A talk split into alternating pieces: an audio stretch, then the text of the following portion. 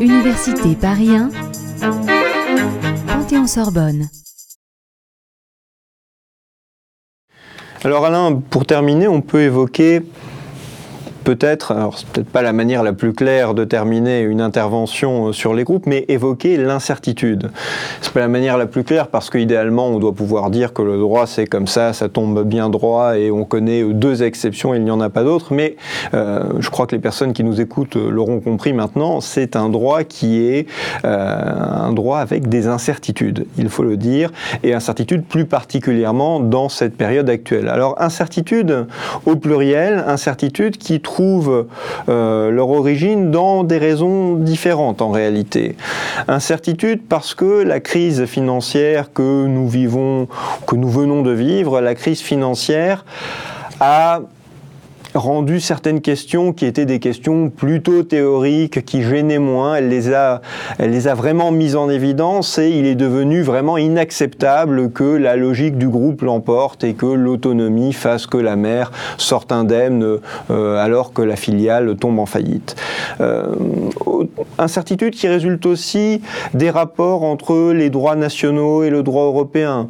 On n'a pas forcément la même approche au niveau de l'Europe, du groupe de tous les pays n'ont pas la même approche, du coup l'approche européenne est peut-être différente de celle de certains droits nationaux, peut-être que celle du droit français n'est d'ailleurs pas, euh, d'ailleurs peut-être originale, on sait que les Allemands ont une appréhension plus globale du groupe que nous n'en avons. Incertitudes qui viennent aussi de questions simplement euh, difficiles techniquement, et on évoquera tout à l'heure la question des délégations de pouvoir au sein du groupe. Alors on va tenter de le faire dans un cadre qui est euh, limité dans le temps, parce que des questions incertaines, eh bien s'il faut expliquer les incertitudes, déjà rien que pour expliquer que c'est difficile à expliquer, euh, ça prend du temps. première, première affaire que l'on peut évoquer, première difficulté parce qu'elle est liée à une affaire récente, à une affaire que l'on peut appeler affaire Flodor.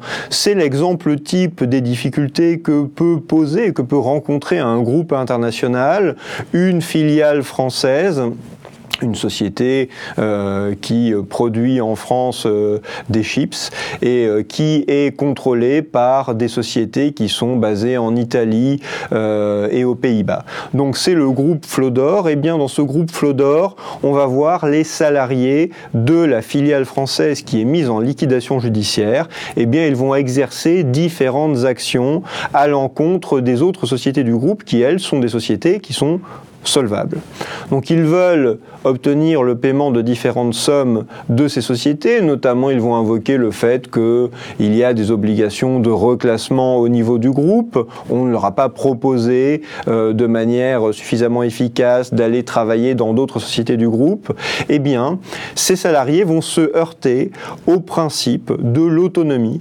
des différentes sociétés du groupe. Et on a un arrêt récent de la Chambre sociale de notre Cour de cassation, un arrêt du 13 janvier 2010 qui va nous dire que, eh bien, le seul fait que des sociétés appartiennent à un groupe, eh bien, euh, ne leur crée pas d'obligation directement à l'égard des salariés. Euh, la mère n'a pas une obligation directe à l'égard des salariés d'une autre société du groupe. On comprend qu'il faudrait sans doute prouver autre chose, des fautes particulières de la société mère par exemple, mais voilà, là on serait déjà sur un autre terrain. Le principe, c'est bien qu'il n'y a pas d'obligation directe au départ des salariés, envers les salariés d'une société lorsque l'on est une autre société. Il faut traiter, quand on est un salarié, avec son employeur, et on n'est pas employé par le groupe, on est employé par une société du groupe.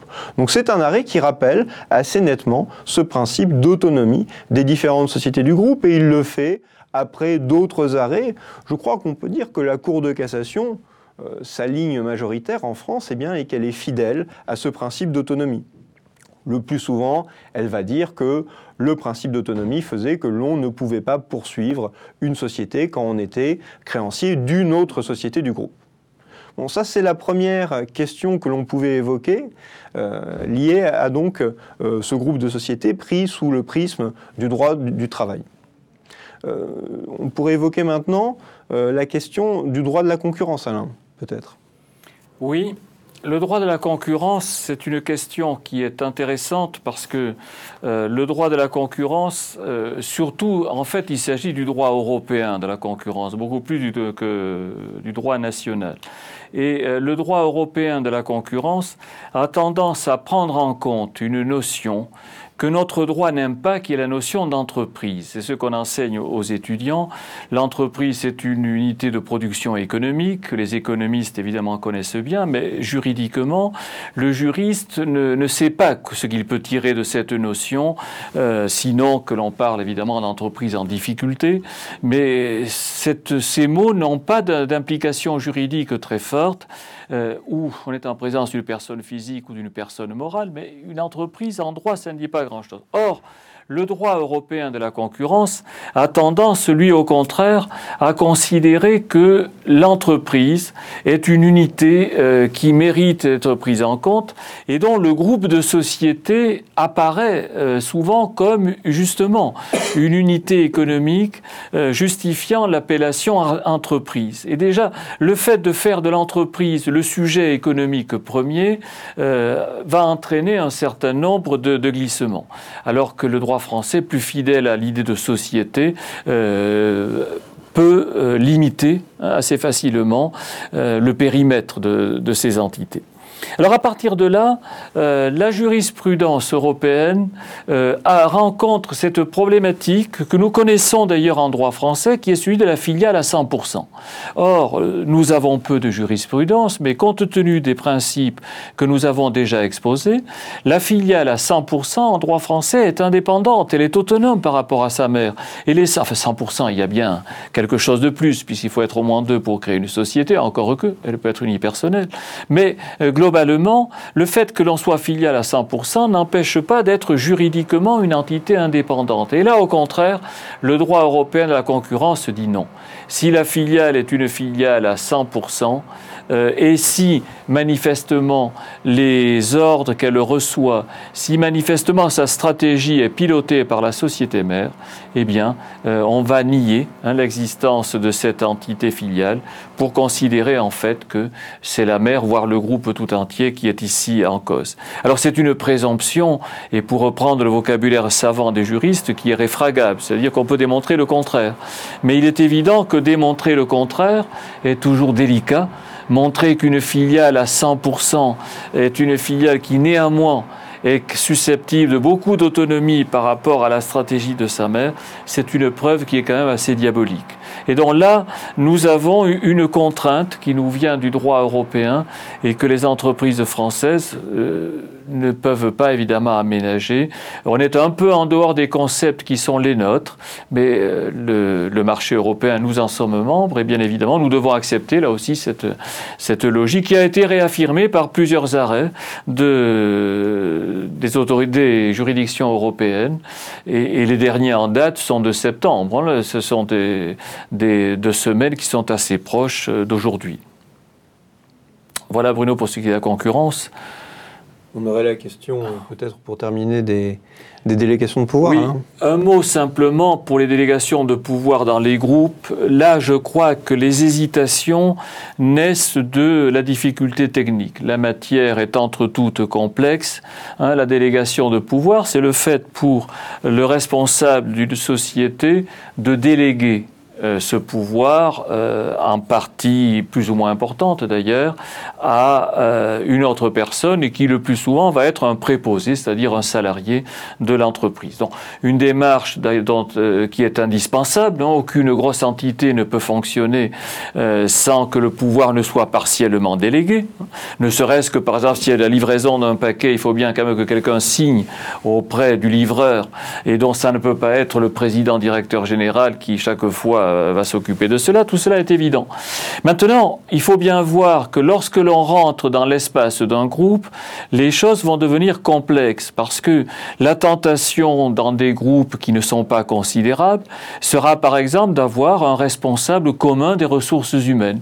Il y a un directeur de la GRH qui est salarié par une entité du groupe mais qui manifestement recrute dans les autres, qui peut être aussi d'ailleurs licencie dans les autres.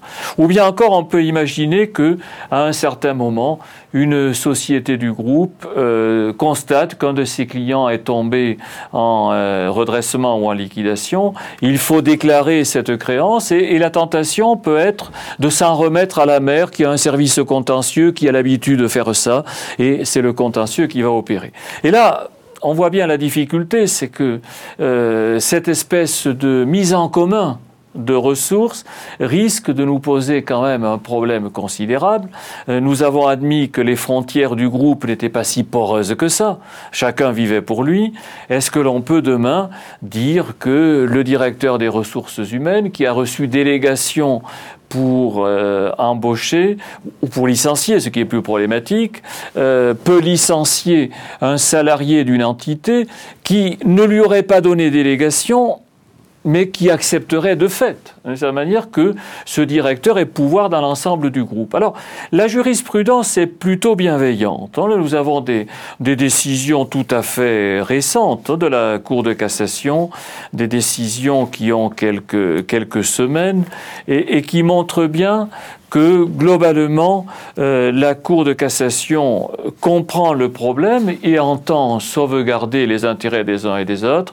Notamment, on a un arrêt assez récent qui admet que ce directeur des ressources humaines a pu euh, jouer un rôle commun à plusieurs entités. On a aussi une déclaration de créance qui est faite par un préposé qui a reçu euh, mandat euh, dans une entité pas dans l'autre. Et néanmoins, il déclare la créance, ça ne pose pas de problème. Mais les acteurs ne sont pas tranquilles, ne sont pas confortables. Et lorsque l'on parle avec les responsables d'entreprise, c'est un domaine sur lequel ils ont le sentiment qu'ils jouent avec le feu. Hein, je veux dire que, mais là, c'est la technicité même de la matière qui fait que euh, l'inquiétude naît, sans que l'on puisse dire que la jurisprudence ait nourri cette inquiétude.